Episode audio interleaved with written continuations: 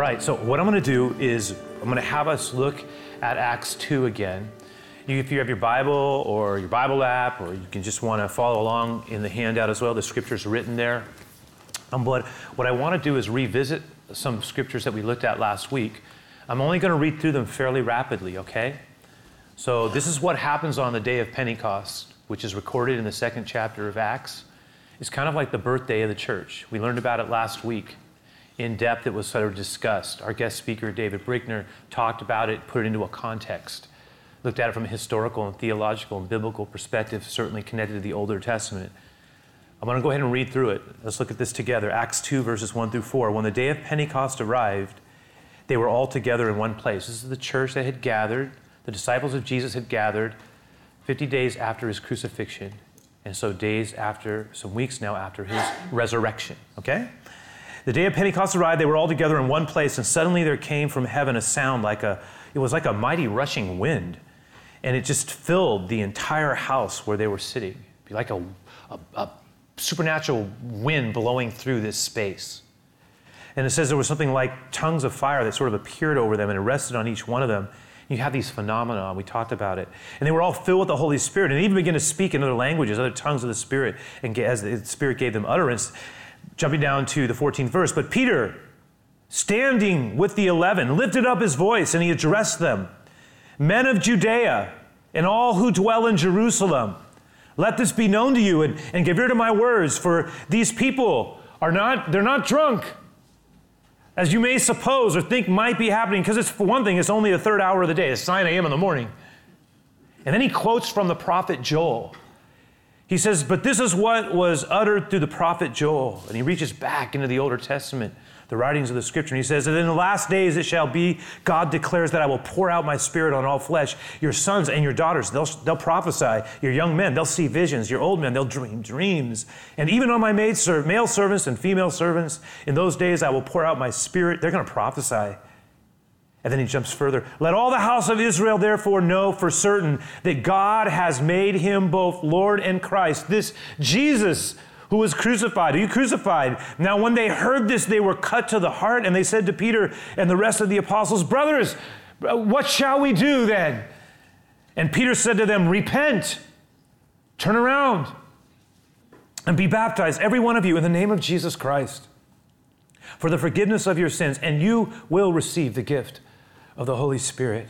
And this promise, it's, it's, it's for you, it's for your children, it's for everyone, all who are far off, everyone whom the Lord our God calls to himself. And, when, and, many other, and with many other words, he bore witness and continued to exhort them, saying, Save yourselves, save yourselves from this crooked and misdirected generation.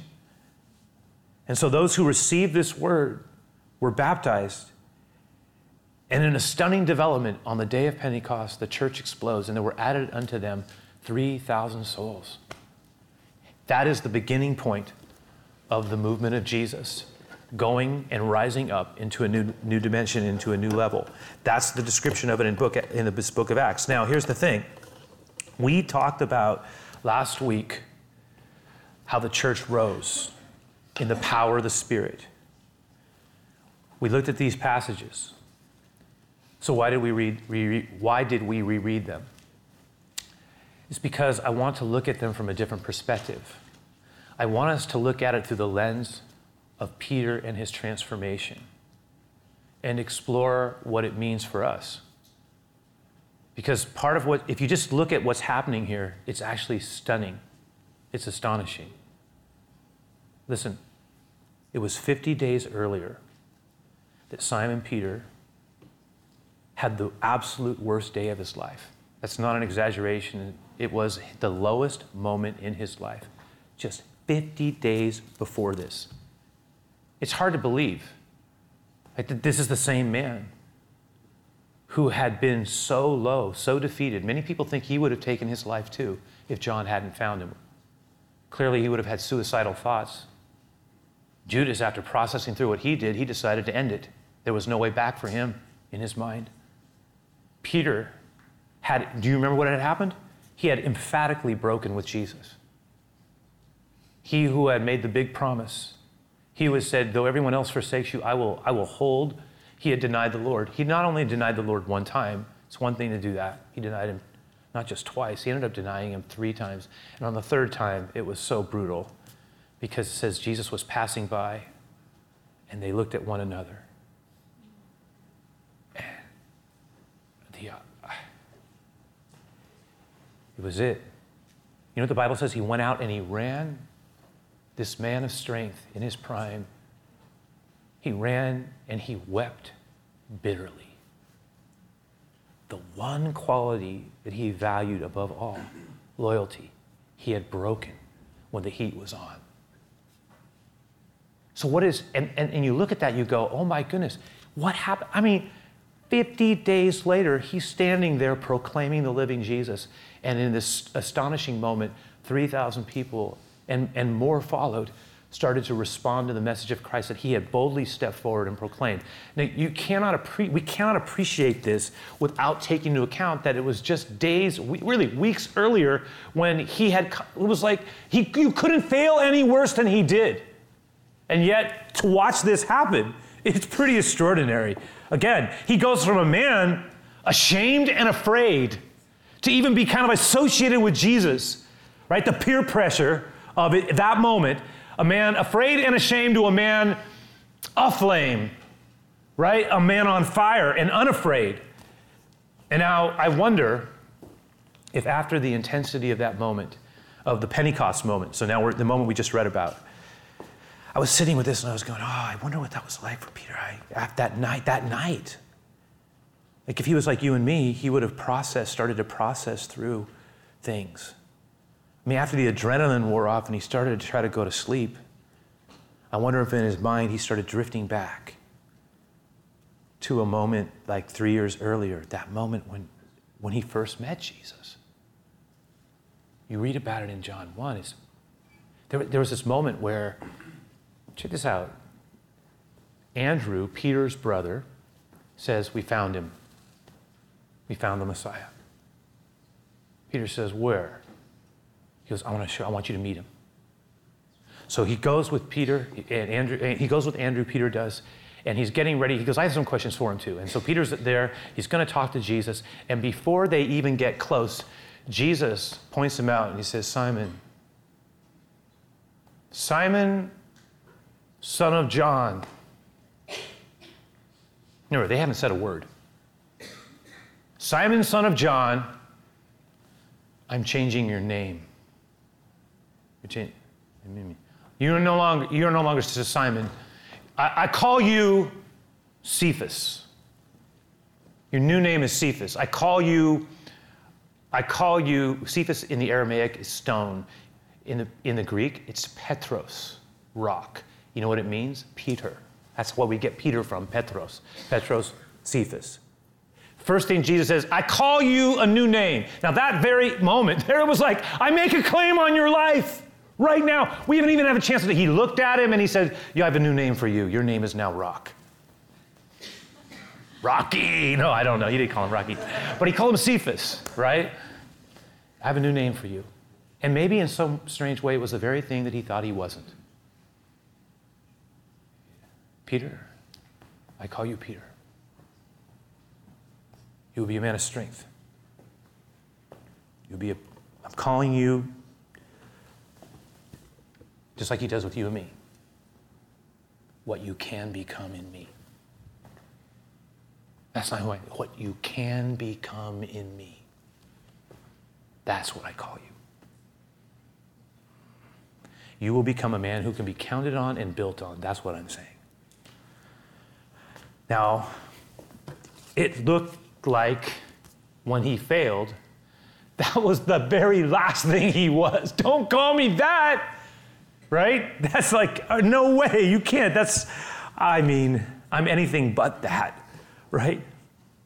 And you think about it, because there was a, a process that Jesus used to restore him. Just stay with me. A process he used to restore him. Remember? So Peter's at the lowest point, Jesus rises everybody is, like amazed at it, right? Jesus is alive. What, what does that mean? No one knows. They end up going back to the Galilee.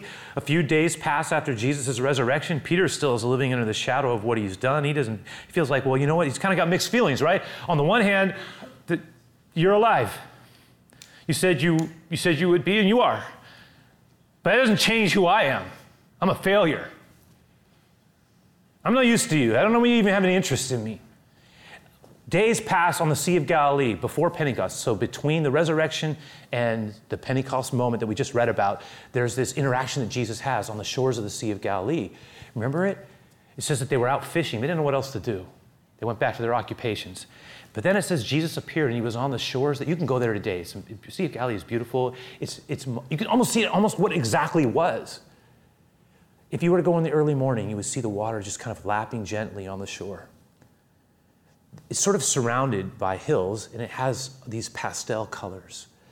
And so you, you can see it and feel it. It's like, a, it's, it's like pale blues and, and beige and, and purples and it's just it, you get that feeling. And Jesus, it says, was there on the Sea of Galilee, right on the shoreline, and he started making bread. He built a fire, and it says he, he started baking fish, bread and fish on the fire. And then he has that amazing conversation with Peter in front of everybody. And he asks him, I, we could just spend time talking about it. It's an awesome exchange. Do you love me? feed my sheep, right? But here's the thing Jesus starts working with him. He starts working with him. But this is the culmination, right? This is the culmination. Two factors had got him to this place. And I'm going to note them both. Two things had really contributed to Peter getting to this moment where he boldly stepped out for Jesus and declared him. One, I'm going to say it, one of the things that God used to get him to this place which should encourage all of us, was his failure. And the other was his filling. The failure, oh, the beautiful failure. That broke him of his pride. That the failure that Peter experienced ends up becoming a gift to him. I mean, something, when, when he denied the Lord, um, something something shattered. Something died. When he denied him, something died. It's like, like someone taking his glass and dropping it on a rock. It just shattered into pieces. All his confidence was gone. All his, you know, you know, arrogance or bravado, whatever we want to call it, the strong man that he was or pretended to be, all gone. And it's true, even after the resurrection on the sea, Jesus had sort of gently restored it. But one still gets the sense that whoever Peter was becoming was a different man. He was going to become a deeper man, a better man. He was going to become a far more humble and gracious man. And he was always going to have, spiritually speaking, a limp. Now, you may not, you look at him, you wouldn't see it, but inside it was there he never forgot how much he had failed, but how good God had been. The other thing was his filling, right? His failure, always with him, his filling, talking about the filling of the Holy Spirit, the Pentecost experience changed forever. Jesus had told his disciples when the Holy Spirit came upon them, they would receive power to fulfill his plan and proclaim his message. Remember in Acts 1 8, it says this But you will receive power when the Holy Spirit has come upon you, and you will be my witnesses in Jerusalem, in all Judea, Samaria, to the uttermost parts of the world, ends of the earth. Now, emptied of his pride, right, on this day of Pentecost, filled with the Spirit power, a new Peter rises from the ashes. Again, 50 days from the worst season in his life, a new man arises from the ashes, almost starts emerging like, um, like Michelangelo. Have you ever seen Michelangelo's uh, marble men? The men that he had carved that are stuck in marble still, they didn't get finished. They're pretty cool because, in a lot of ways, they, it's like it, Michelangelo would say when he worked, he was letting the man in the marble out. And you see it, you see them emerging out of that, coming alive, being locked out, but being let out. Right? That's a very, it reminded me in, in many ways of Peter. Again, what did Jesus call him? You are rock. You are the rock. You are Petros, Cephas. And it's almost like a new Peter. Do you see this? And I hope in our mind's eye, if we ever see these, we always remember, oh, remember Peter emerging into something new. Right? The idea of him coming into a new place. But it was a process, right? A new Peter is emerging. Now, what we're told is that God then starts to work miracles, and you're going to see it. You read the book of Acts, you see miracles, signs, and wonders. God starts to do things through Peter. It's like amazing. I mean, it's hard to, it's hard to believe. So I want to put a couple of things up here that have to do with how God wants us to rise in our faith, drawing off of Peter and how God restored him from a dark place. Because you know why, guys? We are going to have seasons. Listen to me. There are going to be some seasons that are hard. And there are going to be some sometimes when we don't, you know, I, I don't want this to happen. I don't want anybody to go through a tough time, but we will. I don't want any of us to fail, but we will once in a while. I don't want any of us to be hurt, but there are times we're going to be really hurting. Right? This how, how do we prevail there? How do we do how do we stay how do we get better? How do we emerge even better? Like, that's what we're talking about here. There are going to be certain seasons in life that are going to feel crushing. How can we, with God's help, actually come out of that a better man or a better woman, more open, more capable, more expanded, like Peter, the better version? What, how do we do that? So, let me just put something, a couple of things up for us to think about. One of the things I want to suggest is that God will allow us to be broken again so that we can be remade better. And I'm not even saying God, it's not like um, the, break, the breaking process, it, it's not like God is doing this to us, but rather something we usually do to ourselves or might happen to us in life from other people's choices, but usually it's us.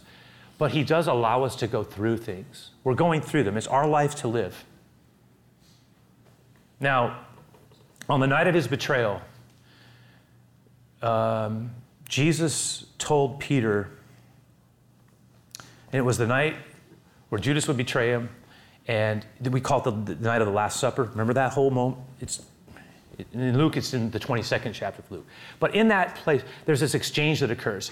Jesus says, "You're all going to, you're all to deny me." I, I, don't. I'm not saying this because I, I, I'm not, I'm not trying to hurt any of you, but I'm just telling you right now, the path I'm walking, I'm going to walk it alone and none of you are going to stay with me. And Peter had said, looking, and he meant these words all, all of these men, all of them may deny you, Lord. I don't know about that. But the one thing I do know, I will not deny you. Remember? And Jesus says, Yes, you will. Before the the rooster crows, you will deny me not once, you will deny me three times. You will. No, I won't. I will. I respect you. Your words are from God. I cannot deny that. But I know me, and I will not deny you. And Jesus says, You will deny me. Now, right before that, Jesus had said this Simon, Simon, and I'm going to put these words up because they are intense. He says to him, Simon, Simon, look at this. Satan has desired to sift you as wheat. You know what that word, if you look at the original meaning, it means to literally tear you apart from the inside out. Like we're talking about our mind. He desires to sift you as wheat, to literally turn you outside turn you out, literally flip you out. He desires to, he is desired to Simon, Simon. And he didn't say this because he was, he said, Simon, Satan has to Simon, Simon, Satan has desired to sift you as wheat. But I have prayed for you. And, and what I have prayed for is that your faith should not fail. And when you are restored, when you return to me, here is what I want you to do you strengthen your brethren. Do you understand what I'm saying? Satan has desired to sift you as wheat. He wants to take you and tear you apart on your mind. But I, I have prayed for you that your faith would not fail, it would sustain. And when you are restored, when you have returned to me, when you come, you will come through this. And when you do, because I have prayed, when I, and this, the Lord did not say, I have decided to, to find another way so that you can avoid this. He didn't say that. He said, when you get, I will meet you. First off, I'll pray for, I'm praying for you. Think about that. And then he says, and I will meet you on the other side. But it's your path to walk. And you're going to have to walk it. Jesus himself had a path to walk. But in Peter's case, he was going to, it was going to be dead, right? But when you get done, on the other side of that, strengthen your brethren. Be, be the pillar, be the stone, be the anchor, be the rock that I called you to be. That's why I named you what I named you. Not in the arrogance, not in self glory, not because you have the abilities and you're so good. No, you are going to be a servant and a blessing, the lender of strength to others, and it's going to flow out of you because you're going to be a different kind of man coming out of what you're about to go into. Now, that's powerful. So, hear me out. Here's the second piece to this. Do you understand this? God wants us, He wants to develop in us a spirit of humility. Yeah, he does. Right? Because in the kingdom, what is it? Rising is always connected to what? Coming in low, descending. It's not a, it's different than our world. Rising in the Lord is always connected to descending, coming in low. It's this. Help me, Lord. Right? That's different. I don't have it in my own. Right? I don't think Peter ever forgot about how he failed the Lord. I don't think so. I know it. I know he didn't. I think he walked with that the rest of his life. And that was, and although he assumes leadership, one of the things that becomes apparent is he doesn't push. He's not like he's not like trying to contend to be the man. Even as the leader and the primary spokesman of the early church, we don't see him contending for headship and power. In fact, as time goes on, men like Paul, who at the time was a, not a believer at all in Jesus, you know, he'll emerge. James will emerge. There will be other people who will step forward in powerful ways in the, in the early church. Peter would later write, check these words out, you guys. He would later write in 1 Peter 5, he would say this Look, hear this. Do you, you feel this coming out of a man who's different? Clothe yourselves, all of you, with humility towards one another. For God opposes the proud. Right? He opposes the proud, but he gives grace to the humble. So Humble yourselves. Humble yourselves, therefore, under the mighty hand of God, so that at the proper time He will, he will exalt you when He wants to. Don't, this is a humble thing. I, I mean, what a different man. And again, I'm convinced that frequently God allows us to experience setback and failure to soften us. And to, He uses these parts of our lives. Listen to me, it may not feel good, but and I'm not saying God's doing it directly, but I'm saying he, he's it's like he's got, he's, sometimes he, there are some seasons that are so intense that if we stick with God, it's like the Lord is breaking off this jagged piece, like a big chunk, tush, falls off. And a part of us comes alive in a different way, right? Right? That whole idea. There are times where, where um, the Lord wants to remind us that uh, apart from Him, we, we really can't do anything. That the, the Christian life is, in a certain sense, a life of continual breaking and uh, rebuilding. It's a life of death and resurrection always. It's about growing and learning and becoming.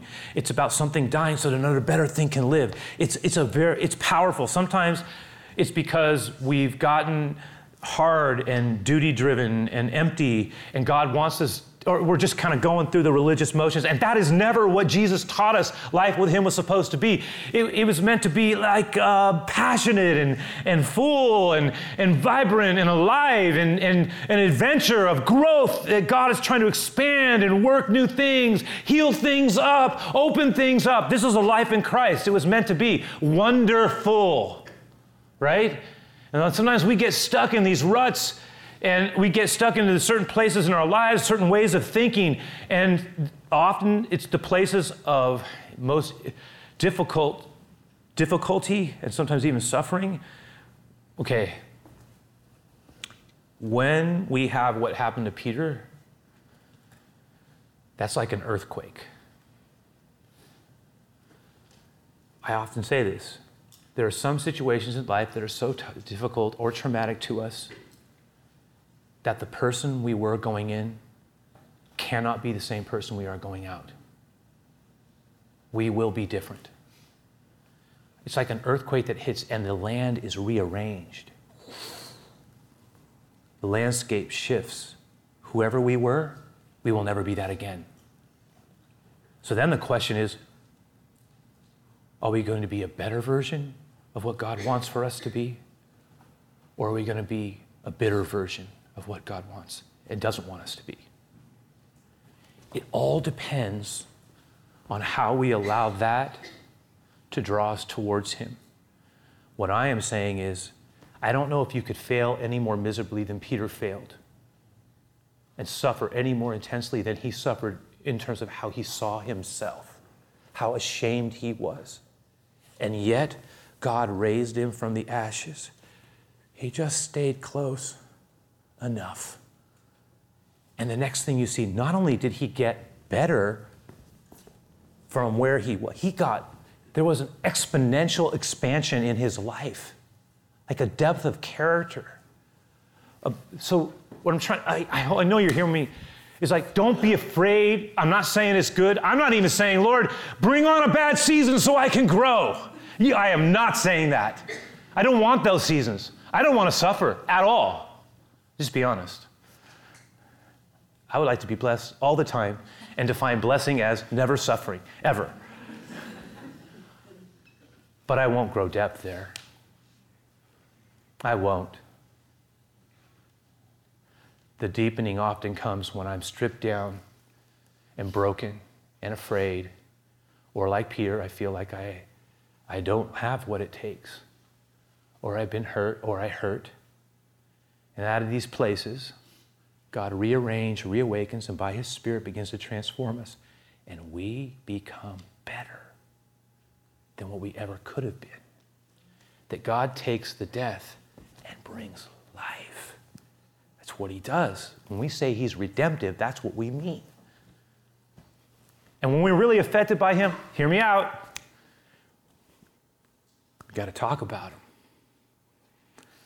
And that's the last thing I'll suggest here is that sometimes God gives us his spirit so that we can just well, I know He does. He gives us His Spirit so that we can be His witnesses. His power at work in our lives transformatively, not so that we can just keep it to ourselves and feel good about who we're becoming. That's okay, but that's not the purpose. The purpose of your healing and your blessing and our, our becoming more of what He's calling us to be is so that we give something away in His name, right? Um, that we can live out our faith. That's our mission statement, that we can live out our faith in Jesus and invite others into life with Him. Some, some of us are really called to be like Andrew. Every time you see Andrew in the scripture, he's bringing some, he doesn't, we don't know a lot about him, but every time you see him, he's bringing somebody to Jesus. And one of the people he brought to Jesus was his brother. And Peter brings the message of Christ, but there's never going to be a Peter without an Andrew. It's all connected. Who's the greatest? Who cares? He's the greatest. Do you see what I'm saying? And here's the thing we're told, You are my witnesses, you are my credentials, you are my evidences, you, where you work, your friendships, you are my evidences. We who love him, who are devoted to him, who, are, uh, who claim this, that we follow him, we are to both live and speak his way. I wrote something down, and it'll be the last thing I put up. This is the last piece. But I asked them if they could put this up. This to me summarizes something. To live our life for God without speaking, right? To live it without speaking is a story half told to, to speak without living, it is a story wrongly told. To live it and speak it is a story well told. What am I talking about? It's okay. Here's what's going to happen when we follow the Lord sincerely, we are going to get better. And we are going to grow. And we are going to heal. It is as true as day follows night, and as night follows day. What is planted will bring a harvest. It's not a question of will it, it's only a question of how much. Some 30, some 60, some 100. I'm telling you, you stick, we stick with the Lord, we are going to grow. And we are going to get better. The only question is to what degree. But here's the thing as we get better, people are going to notice it. And they're going to respect it many times. Just what they see are good, the, the quality, they, most of the time, there's going to be, because who doesn't appreciate kindness or goodness or honesty or integrity or working well or not backbiting? Who, honestly, or being given forgiveness? I mean, when you live this way, when you have humility in you, when we love people, that, that it's acknowledged. Here's the thing to live it, but then never talk about the Lord. Do you see what I'm saying? We get better because of him, but we don't talk about him. That's a story half told. And I'm saying talk about him as it might be as simple as what Andrew did. Just come and check it out. That's a simple thing that ended up having a huge impact. Right? To live it but not speak it is to be ashamed of Jesus. It's a story half told. Why did this happen to me? How am I getting better? How am I getting through this? Do I talk about him? Okay, one more thing then, right? To speak without living, that's okay, that's like that's not good.